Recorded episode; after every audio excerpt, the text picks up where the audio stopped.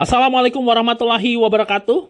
Tabe semuanya, selamat datang kembali di Antipol, Analitika Isu Populer. Uh, sebuah siniar yang membahas apa pun yang lagi hip, uh, berita ya, berita, informasi apa pun yang lagi hip, uh, kejadian-kejadian ya dalam hal ini, baik dari dalam maupun dari luar negeri, dibahas dari perspektif gua Noval R. Uh, hari ini kita akan ngomongin mengenai salah satu cabang olahraga yang sebenarnya gue nggak begitu minat dengan cabang olahraganya tapi gue terpapar berita-berita mengenai cabang ini. Gue tetap tetap terpapar walaupun gue nggak begitu minat. Seperti yang gue cerita kemarin di episode Formula E gue tuh sebenarnya bukan peminat berita-berita olahraga peminat nonton-nonton olahraga gitu. Kecuali yang ada kaitan dengan Indonesia aja gitu. Maksudnya ketuan rumahannya Indonesia gitu kira-kira. Uh, tapi di luar itu sih nggak terlalu gitu biasanya isunya yang gue ikuti ketimbang pertandingannya. Nah, kita akan ngomongin mengenai Indonesia yang timnas sepak bolanya lolos. Nah, keramaiannya adalah adalah kejadian di balik lolosnya timnas. Itu topiknya.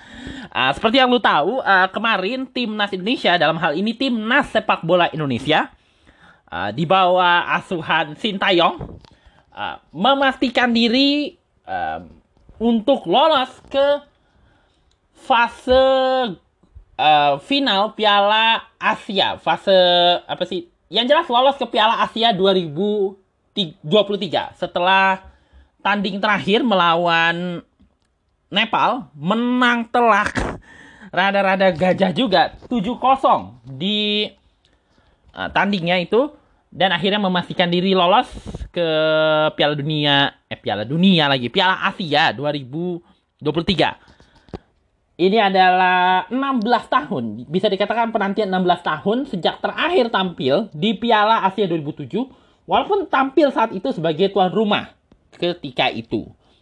Gua nggak tahu berapa kali gua cari dulu ya di Google. Gue tadi udah buka Google. Nih ya gue coba keikut ser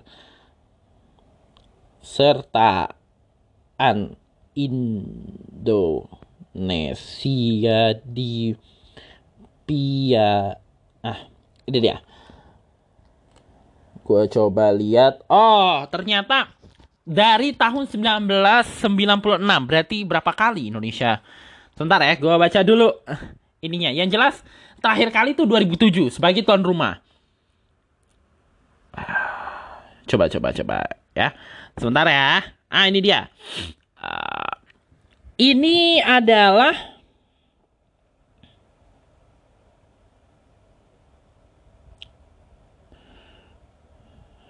lama banget ya anjing. Yang jelas ini udah beberapa kali lah gitu kira-kiranya. Uh, 1996 terusnya tahun 2000 uh, dua kali berarti 2004 dan 2007 empat kali. Ini adalah berarti kalau masuk Piala Asia berarti kelima kalinya. Kelima kalinya Indonesia uh, tampil di Piala Asia sejak 1996 ini gue baca dari Bola.com soalnya gue cari di Bola.com dan terakhir adalah tahun 2007 sebagai tuan rumah saat itu. Tampil sebagai tuan rumah dan ini adalah berarti satu kali tuan rumah, empat kali ikut serta. Gue nggak tahu deh. Indonesia pernah jadi tuan rumah Piala Asia atau enggak. Tapi ya, akhirnya uh, tampil lah di sana. Uh, setelah mengikuti fase kualifikasi Piala Asia sejak 2021 kemarin, tahun kemarin, dan sempat ketunda sedikit karena beberapa pertandingan harus dilakukan Indonesia kayak Piala AFF, lalunya apa sih namanya SEA Games gitu ya. Dan ini semacam pelipur lah bagi pecinta timnas Indonesia karena kan sebelum ini uh, di Januari uh, kemarin seperti yang lo tahu di akhir tahun kemarin kan Indonesia uh, sempat tampil di AFF kan uh, walaupun akhirnya cuma jadi runner up uh, final masuk final tapi akhirnya cuma jadi runner up untuk kesekian kalinya. Terusnya di Asian Games eh, Asian Games di Games Vietnam Indonesia uh, gagal ke final dan walaupun akhirnya menang juga gitu ta tapi untuk medali perunggu ya tetap tetap aja nggak dapat medali emas gitu kira-kira. Ya semacam pelipur lah bagi uh, para pecinta timnas Indonesia. Uh, dan uh, sorotan terhadap keberhasilan timnas Indonesia ini muncul setelah uh, tiga laga terakhir yang dilakoni timnas sepanjang bulan ini yaitu uh, laga pertama lawan kalau nggak salah tiga laga itu adalah uh, pertama lawan Kuwait, kedua lawan Yordania, ketiga lawan Nepal. Tiga laga terakhir ini. Nah, eh, di laga lawan Kuwait itu Indonesia menang 4-1 kalau nggak salah. Terusnya lawan Yordania itu kalah 0-1. Indonesia kalah, yang menang Yordania 1-0. Nah, di babak penentuan Indonesia berhasil mengalahkan istilahnya mah membantai Nepal 7-0 di laga terakhir itu yang akhirnya membuat Indonesia lolos ke fase grup Piala Asia 2023. Gua nggak tahu tuan rumahnya apa kali ini. Si tuan rumahnya uh, si Piala Asia ini. Nah, uh, tentu lolosnya timnas dan keberhasilan timnas dalam tiga kemenangan dua kali dan kekalahan satu kali timnas uh, di pia di fase kualifikasi Piala Asia ini mencuri perhatian netizen tentu saja. Mendapat pembahasan netizen. Uh, tentu ada yang senang, akhirnya kita lolos walaupun sempat kalah satu kali. Tapi ada juga yang uh, kayak apa istilahnya kalau gue mau pakai ya? Ngegrutuin PSSI sebenarnya ngegrutuin uh, beberapa netizen terutama yang pandi-pandi bola nih pada ngegrutuin PSSI yang sebenarnya yang gue harus bilang gerutunya itu kalau dilihat ya dari faktor gerutunya, kegerutuan yang berlaku, ini sebenarnya gue bis karena gue cukup mengikuti ya soal bola Indonesia juga walaupun ya gue nggak mengikuti secara lebih lanjut. Ini kayak akumulasi lah gitu. Akumulasi dari kekesalan orang-orang uh, selama hampir satu dekade terakhir gitu terhadap PSSI yang ribut mulu organisasinya drama mulu organisasinya tapi gak menghasilkan apa-apa. Apa ya, prestasinya kadang-kadang sekali prestasi di lebih-lebihkan kalau kalah kelihatan boroknya gitu istilahnya. Kekesalannya lama gitu. Menggambarkan uh, apa sih ya istilahnya? Ya akumulasi dari uh, kekesalan yang udah berlangsung cukup lama terhadap kepemimpinan PSSI nah ketika ditoel dengan sesuatu reaksinya luar biasa uh, ini kejadiannya kalau tidak salah itu adalah waktu uh, waktu itu kan timnas baru menang 4-1 lawan uh, Kuwait. Nah, muncullah sebuah kejadian di balik uh, kemenangan itu. Ini gue pertama kali baca uh, tanggal artikelnya 10 Juni. Gue baca dari Volix. Uh, an article of the PSSI website went viral for glorifying Iwan Bule atau Yeah, Iwan Bule as uh, the man behind Indonesia victory over Kuwait. Jadi uh, orang-orang pada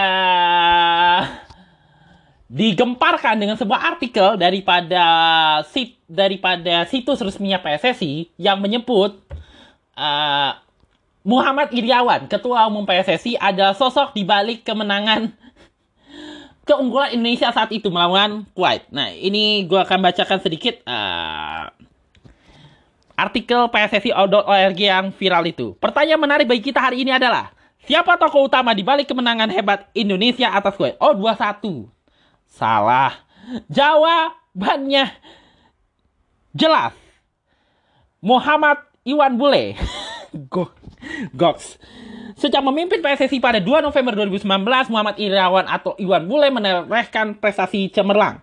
Di masa kepemimpinannya terlama 2 tahun 7 bulan, Indonesia sudah dua kali mencapai level tertinggi Asia Tenggara, yaitu final SEA Games 2019 dan final AFF 2021 serta semifinal SEA Games 2022. Ini adalah sama dengan prestasi timnas Garuda dalam kurun waktu 18 tahun dari 1991 hingga 2009. Bahkan rentang uh, kurun waktu 29 tahun karena hanya selisih satu capaian final SEA Games 2011 dan 2013 dan kelolosan ke Piala Asia. Ini adalah capaian tiga ketum dan enam ketum uh, PSSI. Ini artikel cukup panjang di pssi.org. Nah, abis itu orang ramein.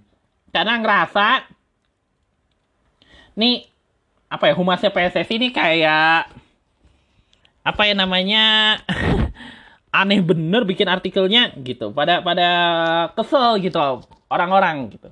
Nah kekesalan orang-orang terhadap artikel ini menggambarkan apa ya istilahnya? Kayak kekesalan yang panjang gitu terhadap PSSI kepemimpinan PSSI sebelumnya. Yang organisasinya berdrama mulu. Ini udah rahasia umum ya dari awal-awal sekitaran tahun berapa ya?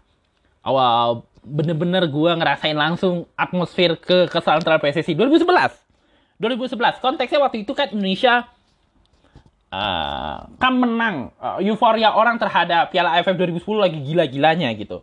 Sampai pada saat itu tuh pembicaraan ke uh, bintang-bintang di balik itu. Ada Irfan Bahdim ada Christian Gonzalez. Terus itu siapa lagi ya? Yang jelas cukup banyak. Waktu itu dua nama itu cukup dibicarain banyak besar-besaran oleh uh, media, oleh publik pada saat itu. Waktu itu media sosial belum booming banget gitu. Belum kayak sekarang gitu. Pembicaraan gila-gilaan. Nah, begitu masuk final, performa Timas agak menurun. Waktu itu yang, yang jadi pelatihnya Alfred Riedel. Uh, lawan Malaysia waktu itu. Ternyata Malaysianya uh, semangatnya tinggi, akhirnya bisa menang Piala AFF habis itu dibantai habis-habisan timnas. Bahkan pemicu utama salah satu konfliknya adalah artikel waktu itu eh, belum artikel Tempo dulu. Waktu itu ada uh, ketua umum uh, PSSI waktu itu Nurdin Halid dijanjikan oleh seorang pengusaha sebut saja Abu Riza Bakri itu akan dikasih lahan gitu untuk tempat latihan karena prestasi mereka. Nah, karena uh, Nurdin Halidnya. Karena kedekatan ini akhirnya tapi ternyata timnasnya kalah juga gagal dapet piala AFF orang ngebantai.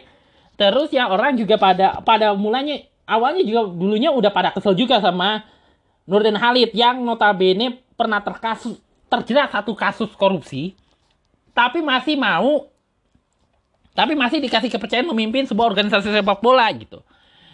Gimana sih gitu. Orang yang ada masalah dikasih kepemimpinan gitu. Udah gitu terungkap pula ada uh, dugaan permainan di balik uh, final uh, AFF gitu. Yang kononnya Indonesia diminta mengalah gitu istilahnya.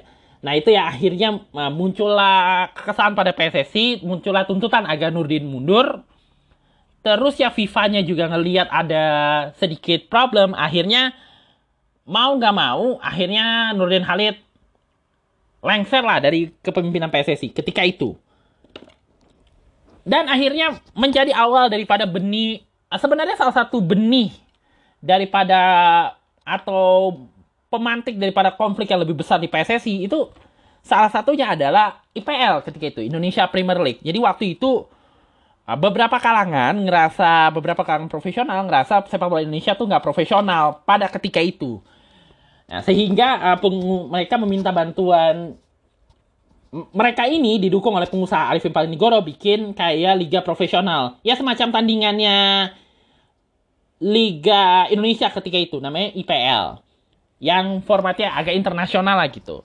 Nah, beberapa anggota PSSI klub-klub anggota PSSI juga ikut. Nah, habis itu di blacklist kan sama PSSI dari keikutsertaan Liga Indonesia Nah, marah dong orang-orang. Akhirnya terjadilah konflik. Nah, ini agak panjang juga, sekitaran adalah dua atau tiga tahun gitu. Karena uh, kepemimpinan kemudiannya yang dipilih di Kongres PSSI juga gak diterima oleh sebagian anggota lainnya gitu. Yang kelompoknya ASL.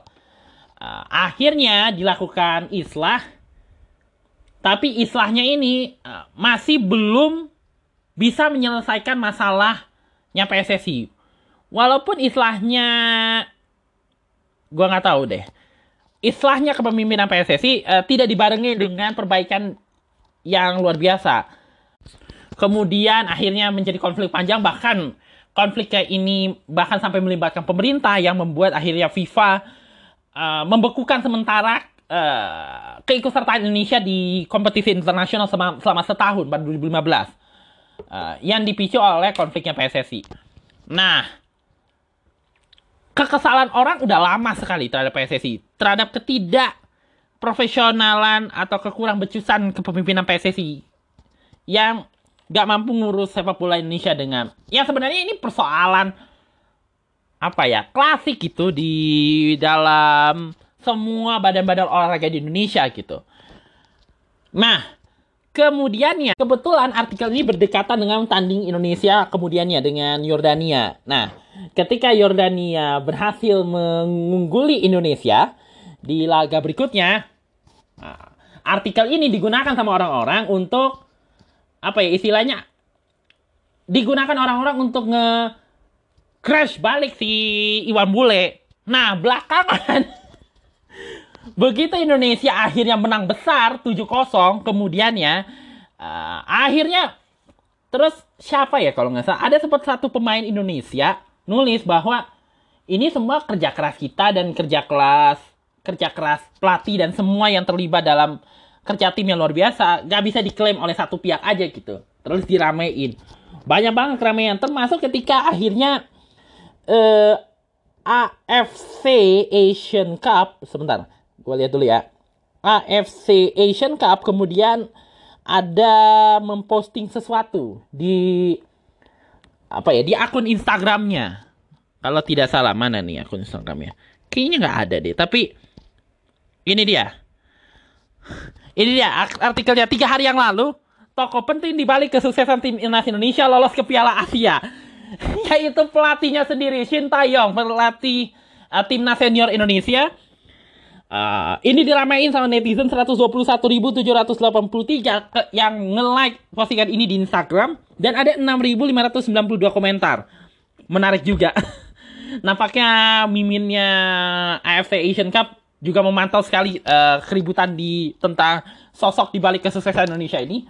Nah, akibat daripada keributan ini akhirnya Pak Iwan Bule terpaksa apa ya terpaksa memadamkan api gitu terpaksa memadamkan kegaduhan yang sudah disulutkan oleh miminnya uh, situs PSS ini ini gue baca dari kumparan uh, Indonesia berhasil memastikan satu tempat di Piala Asia 2023. Ketua Umum PSSI Muhammad Iriawan menjelaskan bahwa pencapaian tersebut berkat kerja kelas bersama. Uh, kepastian itu didapat usai skuad Garuda dalam tanda kutip menghajar Nepal 7-0 pada laga pamungkas grup A pra Piala Asia yang berlangsung di Jaber Al Ahmad International Stadium Rabu 15 Juni. Ini kata dia soal lolos Indonesia ke Piala Asia 2023 bukan karena jasa perorangan tapi ini kerja bersama-sama. Jadi gara-gara seorang admin akun admin situs Brit situs resminya PSSI, beliau sendiri yang harus memadamkan apa ya api kegaduhan yang udah terlanjur disulut ini terpaksa dipadamkan. Ya menenangkan keadaan lah gitu kiranya. Ya seperti seperti yang dibilang oleh Pak Iwan Bule tadi bahwa ini bukan kerja saya aja ini kerja semua gitu. Semua yang apa ya menyeleksi teman-teman timnas pelatihnya para asisten pelatih para pemain dan juga tentu saja pendukung timnas Indonesia. Gue nggak tahu apakah ini akhirnya meredakan keadaan atau enggak tapi ya udahlah ada panjang banget ya ngebahas kronologis ini aja. Termasuk tadi ngebahas soal sejarah panjang konflik PSSI-nya nah terus udah gitu orang-orang pada bertanya kan ini sebenarnya si apa sih namanya si adminnya situs PSSI nulis maksudnya dia nulis artikel kayak begituan tuh tujuannya untuk apa gitu? Apakah untuk pamer kepemimpinan kah? Atau ada apa gitu dan apa pun gitu. Tentu orang bertanya-tanya motif si orang ini uh, melakukan ini apa? Melakukan glorifikasi bahwa semua yang berlaku pada timnas Indonesia ini adalah faktornya Iwan Bule gitu istilahnya. Itu motifnya apa gitu? Dan apa tujuannya gitu? Walaupun waktu itu naik dan ramai, itu gue udah ada sedikit bayangan. Ini sama ada karena emang emang orang-orang pada kesel aja gitu sama PSSI karena kan sebelum ini kan gini ya uh, pelatih Sintayong Sintayong itu waktu Indonesia gagal dapat Piala AFF untuk kesekian kalinya tuh sempat digoyangkan sama beberapa pengurus PSSI walaupun akhirnya mereda dan goyangannya itu bikin orang pada kesel terutama para pecinta timnas Indonesia pada kesel gitu sama orang yang goyangin Sintayong sampai kalau nggak salah nggak usah jauh-jauh deh di dekat rumah gue tuh sempet di sekitaran area rumah gue tuh sempet banyak banget poster bertaburan tuh di sekitaran Tangerang. Uh, dukungan terhadap uh, pelatih timnas kita ini. Uh, apakah karena itu atau ini ada kena mengena dan kejadian sebelum ini yang kebetulan waktunya hampir berdekatan? Karena uh, kalau lu ingat dua atau tiga minggu sebelum artikel ini meledak di media sosial, meledak di media massa dan segala macamnya dan diramein sama pengguna Twitter dan pengguna media sosial pak lainnya, kan sempet uh, ketua umum PSSI Pak atau Pak Iwan itu sempet di apa istilahnya di roasting abis-abisan sama salah satu komika di kontennya si Cahyadi Somasi. Dan orang itu adalah ini ada kaitannya sama apa sih penampilannya bintang Emon waktu itu. Jadi bintang Emon jadi bintang tamu. Jadi komika yang mengisi konten somasi itu. Uh, kan konten somasi itu kan orang boleh ngomong apa aja gitu sesuka hatinya asalkan katanya sih katanya Bang David jangan terlalu berlebihan ngomongin Cahyadinya. Karena waktu itu kan konteksnya waktu itu kalau ya waktu episodenya si siapa sih namanya? Si David kan si Cayaninya kan habis kena kasus gara-gara videonya ragil. Nah, terus uh, karena bintang Emon ini dikenal publik karena apa ya istilahnya berani mengungkapkan opini kritisnya, berani bersuara dan segala macamnya, mengungkapkan apa dalam isi hatinya gitu, dianggap mewakili perasaan publik juga. Nah, dia muncul terus lemparin beat semua berkaitan dengan masalah-masalah kritik terhadap pemerintah dan segala macam yang salah satu yang kena adalah Iwan Bule gue nggak tahu beatnya apa karena gue nggak nonton tapi kayaknya ada kena mengena tentang dominasi orang-orang aparat gitu dalam pemerintahan uh, dalam keolahragaan salah satu hal yang uh, um jamak terjadi di Indonesia dan udah berlangsung dari lama gitu. Sesuatu yang dikeluhkan banyak orang juga gitu. Nah, keresahannya itu dilemparin, diramein, terusnya ada satu orang kalau nggak salah siapa ya, Kiki Saputri waktu itu sempet ngomentarin uh, apa sih namanya gesturnya si Cahyadi waktu dengerin beatnya si siapa sih namanya si Emon soal si bintang Emon soal uh, Iwan Bule. Loh, kok lu game aja sih? emang lu jaga-jaga jarak atau segala macam sebenarnya yang sebenarnya udah dijawab juga sama si Cahyadi itu gua kayak gitu sebenarnya karena mikir ini editnya ngapain?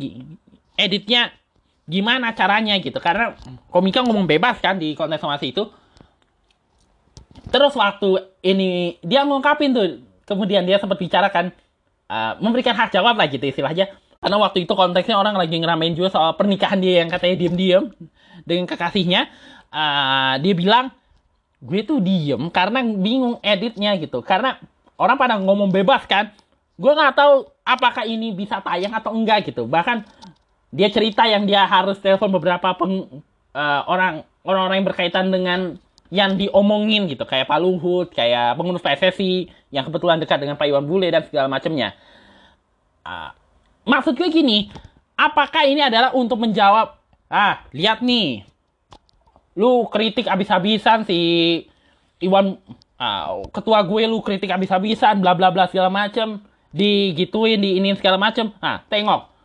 Walaupun digit walau bagaimanapun orang nggak kritik dia dia tetap menunjukkan prestasinya. Itu namanya kerja dalam diam. Mungkin maksudnya si mimin situsnya kayak gitu. Mungkin untuk apa ya mencoba menjawab kritikan yang selama ini dilemparkan ke kepemimpinan PSSI yang sebenarnya udah berlangsung lama. Walaupun menurut gua menurut gua pribadi sebagai orang yang cukup maha, agak paham gitu komunikasi ini agak tidak agak salah timing gitu tidak pada tempatnya gitu. Uh, maksud gua walaupun tadi gue bilang kan ya kekesalan yang berlaku ini kan akumulasi dari kekesalan yang selama ini memang udah ada uh, di diri banyak orang terhadap PSSI dalam dekade terakhir gitu yang cenderung ngurusin diri sendiri daripada mengurus bagaimana membuat sepak bola itu menjadi yang merupakan salah satu olahraga paling populer Indonesia tuh apa ya bisa bener-bener berprestasi tanpa diganggu oleh kepentingan apa pun yang ada dalam diri si pengurusnya itu. Problemnya salah satunya itu kan. Nah orang juga ngelihat uh, kok kepemimpinan PSSI makin aneh-aneh aja gitu. Siapa pun ketuanya kelakuannya selalu aneh-aneh aja gitu. Bikin sebel gitu istilahnya. Dan waktu kejadian ini muncul dan artikel ini muncul, orang juga ngerasa apakah itu cara ngejawab yang terbaik gitu. Ya secara komunikasi gue bisa bilang cara yang digunakan dia boleh jadi salah. Cara yang digunakan si akun atau si situs PSSI ini menjawab kritik orang-orang terhadap Iwan Bule ini mungkin salah. Gitu. Mungkin counternya salah gitu. Counter yang dilemparkan itu agak salah gitu. Dan di, karena akhirnya publik menangkapnya maksud lo lo mau ngebangga banggain apa ya apa sih namanya ketua lo yang nggak ada latar belakang olahraga gitu di tengah apa ya tuntutan orang terhadap keprofesionalisme sepak bola gitu kalau itu jawabannya tentu tentu disayangkan sekali tapi kalau jawabannya adalah ya untuk menjawab kritik aja gitu ya sebenarnya perlu dipertanyakan lagi apakah memang sudah berlangsung gitu.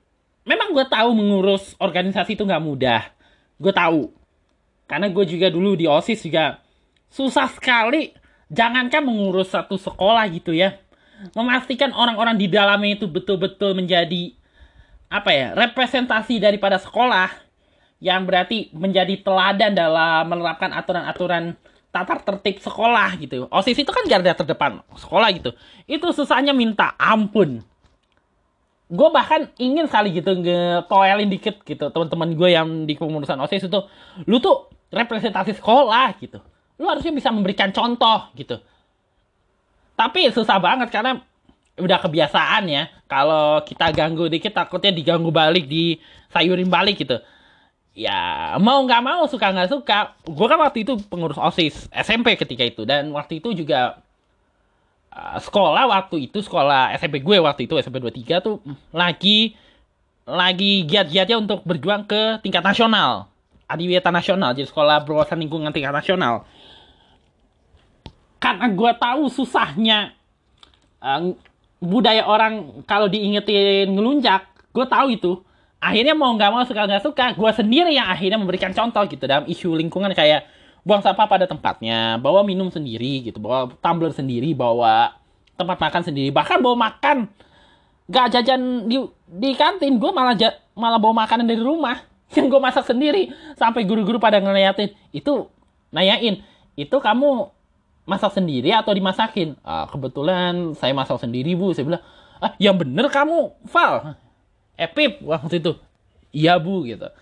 Makanya di area guru karena aneh karena tempat karena kalau di kelas kan takutnya diganggu temen ya. Jadi gue makan di area tempat nunggu gitu. Lobinya sekolah gitu. Lobi sekolah mau ke arah lapangan gitu. Karena gue sadar gue tuh kalau gak bisa nguasain orang lain gue setidaknya bisa menguasai diri sendiri gitu. Istilahnya gitu.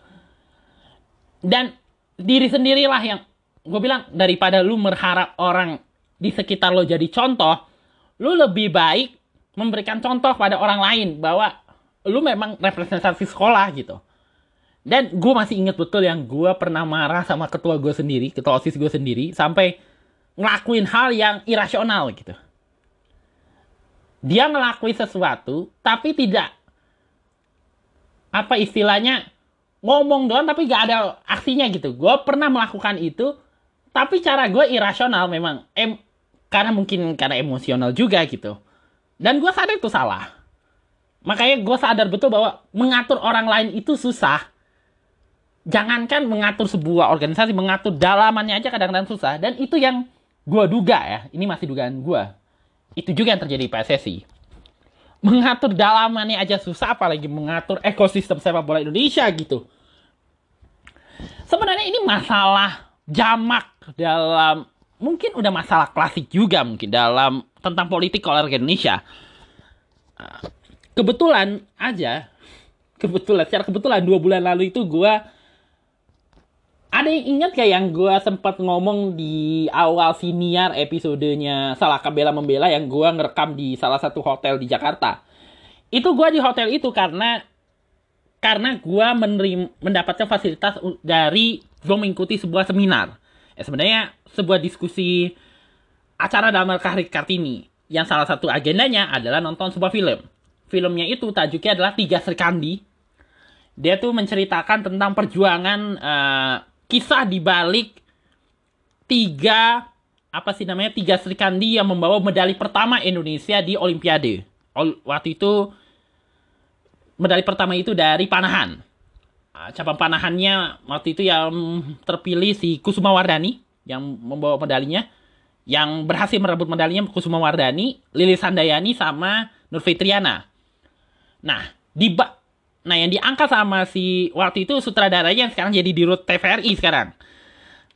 Nah, film itu gue kasih tahu premisnya ya, biar lu tonton sendiri aja, biar gak spoiler gue kasih premisnya. Jadi ceritanya adalah Indonesia uh, ini menceritakan tentang perjuangan mereka meraih uh, medali pertama Olimpiade yang sebenarnya udah hampir mau diraih 8 tahun yang lalu oleh seorang oleh orang pelatih. Mereka dilatih lebih tepatnya mereka untuk bisa untuk uh, bisa mendapatkan hasil maksimal seperti itu, mereka dilatih oleh seseorang yang sepatutnya bisa meraih mempunyai potensi besar untuk meraih medali pertama Indonesia 8 tahun sebelumnya di Moskow. Tapi karena situasi politik saat itu yang membuat ia gak jadi berangkat dan dia kesel karena politik olahraga terlalu banyak campur tangan politik, akhirnya dia kesel, dia minggat dari waktu itu namanya apa sih? Perpani. Perpani uh, Badan Induk Olahraga Panahan di Indonesia. Gue nggak tahu sekarang nama organisasi panahan Indonesia induk olahraganya apa. Akhirnya dia minggat dan dia jadi jadi raja dansa di hiburan malam. Gokil. Tapi setelah dibujuk gitu akhirnya dia mau gitu untuk melatih karena dia ngerasa ada potensi untuk kita dapat medali gitu memang agak keras orangnya, memang watak pewatakannya keras itu. Tapi yang disundutkan dari kisah ini adalah bagaimana politik tuh kadang-kadang permainan politik tuh membuat apa sih upaya kita atau Indonesia gitu atau insan presa, olahraga Indonesia untuk bisa membawa nama bangsa di level yang lebih tinggi lagi tuh kadang-kadang kehalang aja gitu ada aja halangannya gitu seperti di film itu dipaparkan mengenai soal uh, betapa seringnya uh, di antara tiga kan tiga tokoh utamanya ada Lilis Handayani, ada si Fitriana sama si siapa sih namanya Kusuma Wardani. Kusuma Wardani yang main Tara Basro, uh, Lilis itu Chelsea Islan, Fitriana yang main BCL, Bunga Citra Lestari. Mereka aja saat latihan itu bahkan harus pinjaman kayak alat pegangan untuk panahan gitu. Bahkan ada satu momen di mana salah satu barang itu hilang. Yang sebenarnya hilangnya itu karena diperbaiki sama si pelatihnya ini. Terus ada sa akhirnya ada satu scene di mana kemudiannya ada scene yang dia si pelatihnya ini Joshua Panjangan yang minggat itu ya si toko yang pinggat ini namanya Joshua Joshua Panjangan ketemu lagi sama si pengurus itu dia bilang eh bagaimana ini soal masalah apa sih namanya untuk masalah logistik.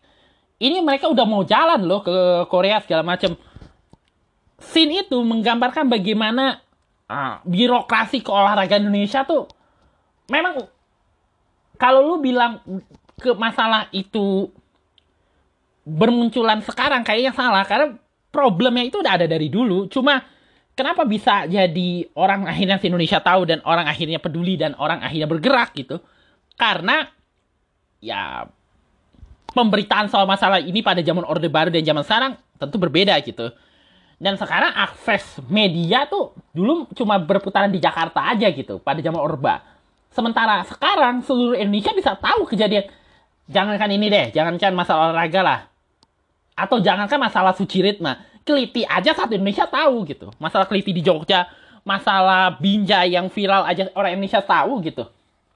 Apalagi masalah kayak Waktu itu rame-ramenya Suci Ritma yang ngeluh, curhat, gak merasa diperhatikan pemerintah. Padahal dia berkorban sampai mau bersedia pulang ke Amerika uh, pulang dari Amerika untuk bertanding bagi Indonesia. Tapi apa ya kerja kerasnya tuh kayak merasa gak dihargai. Kan sempat rame tuh kejadiannya si Suci Ritma uh, kejadian Suci Ritma terus sempat juga yang waktu itu itu sempat ramai juga nih sebelum kejadian yang Iwan Bule ini yang timnas mau latihan tapi lapangannya belum dipesan. Gila juga kalau dipikir-pikir. Itu tuh menggambarkan bagaimana birokrasi olahraga Indonesia tuh gila-gilaan gitu. Masih ah, problem klasiknya antara dulu dan sekarang tuh hampir sama gitu.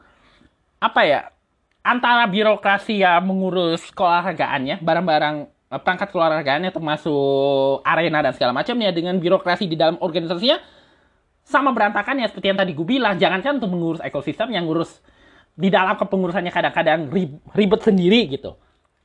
Ini uh, satu problem juga bahwa ke depannya apa istilahnya usaha kita untuk mencapai profesionalisme olahraga keolahragaan Indonesia itu masih panjang. Walaupun memang untuk beberapa cabang memang udah mulai nampak hasil kayak panjat tebing itu juga udah sering juara dunia kan walaupun dengan berbagai kekurangan segala macamnya angkat besi apalagi gitu bahkan bisa juara dunia bisa bahkan yang bar apa ya atlet yang baru pertama kali tanding aja bisa dapat medali kan salah satunya kan uh, kunci keberhasilan itu kan ada tiga ya. Pertama adalah pembinaan, kedua perangkat dan fasilitas yang terkoordinasi dan kalau nggak salah satunya bagaimana manajemen keorganisasian yang baik. Nah kalau satunya bisa baik berarti semuanya baik. Kalau satunya buruk semuanya bisa buruk. Sebesar apa pun prestasinya gitu. Kalau ininya buruk ya buruk aja gitu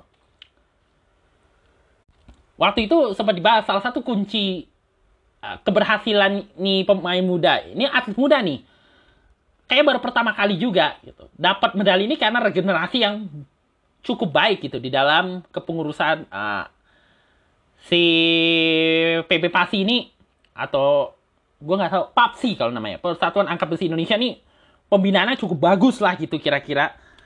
Termasuk juga bulu tangkis karena walaupun tidak selalu dapat Thomas uh, belum belum lagi bisa merangkul Sudirman sejak 89 tapi udah ada buktinya yang kita udah sering dapat gelaran atletnya gitu. Kelihatan sekali gitu. Ketika prof apa ya PBSI PAPSI adalah dua contoh bagaimana manajemen keorganisasian yang baik terus profesionalisme yang dijunjung tinggi dan uh, pembinaan yang gak berhenti itu menjadi kunci bagi adalah kunci untuk membuat atlet tuh merasa nyaman gitu untuk bisa menyumbangkan prestasi bagi Indonesia gitu. Merasa ketika akhirnya uh, apa ya lagu Indonesia Raya dikumandangkan dan merah putih dikibarkan, beban itu kayak hilang aja gitu. Lain ceritanya kalau lu udah susah payah dan lu bisa dapat medali, dapat prestasi segala macam, tapi abis itu lu ditelantarkan gitu aja, bebannya lu bisa dua kali lipat. Dan itulah salah satu yang gue cukup yakini problem atau persoalan dalam uh, keluarga Indonesia. Bukan hanya di sepak bola, di, di banyak cabang yang mungkin uh, mungkin nggak terlalu menonjol gitu ya. Yang menonjol sama yang belum menonjol gitu. Secara apa ya? Namanya gitu di Indonesia tuh kadang-kadang perlu memerlukan perbaikan terus menerus dan lebih dari itu mental kita untuk menerima membantu mereka untuk terus berprestasi itu juga jangan berhenti. Dan kalau bisa dari awal mereka berjuang, jangan sampai kita cuma ngasih semangat ketika mereka menang aja gitu. Kayak yang terjadi pada apa sih ya waktu U U keberapa ya waktu itu ya? U19 dapat menang AFF di iniin, tapi ketika kalah malah pelatihnya dipecat. Kayak Rio Haryanto berprestasi, tapi ketika mau berjuang di F1 malah gak dibantu. Akhirnya cuma sebentar doang dia. Cuma sebentar lalu doang gitu. Jadi angin lalu doang si Rio Haryanto. Malah jadi akhirnya akhirnya menghilangkan kesesakannya karena masalah itu di di bar lagi. Sialan. Itu pilihan hidup dia nggak usah dipersalin juga. PR besar kita ya. Ini kesimpulannya. Sebenarnya PR besar daripada uh, Indonesia adalah membuat presta memastikan bahwa pembinaan dan dukungan untuk si atlet untuk berjaya gitu. Bukan hanya ketika berprestasi aja. Dalam perjuangannya juga perlu diberikan dukungan gitu dan itu tidak akan berjalan baik tanpa apa ya keorganisasian yang baik terus ya pembinaan yang terus menerus dan profesionalitas gitu jadi gue bisa memahami kenapa keributan soal bisa memahami kenapa orang pada sebel gitu dengan uh, glorifikasi yang berlaku di balik kejayaan timnas Indonesia masuk Piala Asia. Itu aja uh, ulasan atau perspektif yang gue bagi untuk episode kali ini. Kita jumpa lagi di edisi berikutnya dari Antipol Analitika Isu Populer.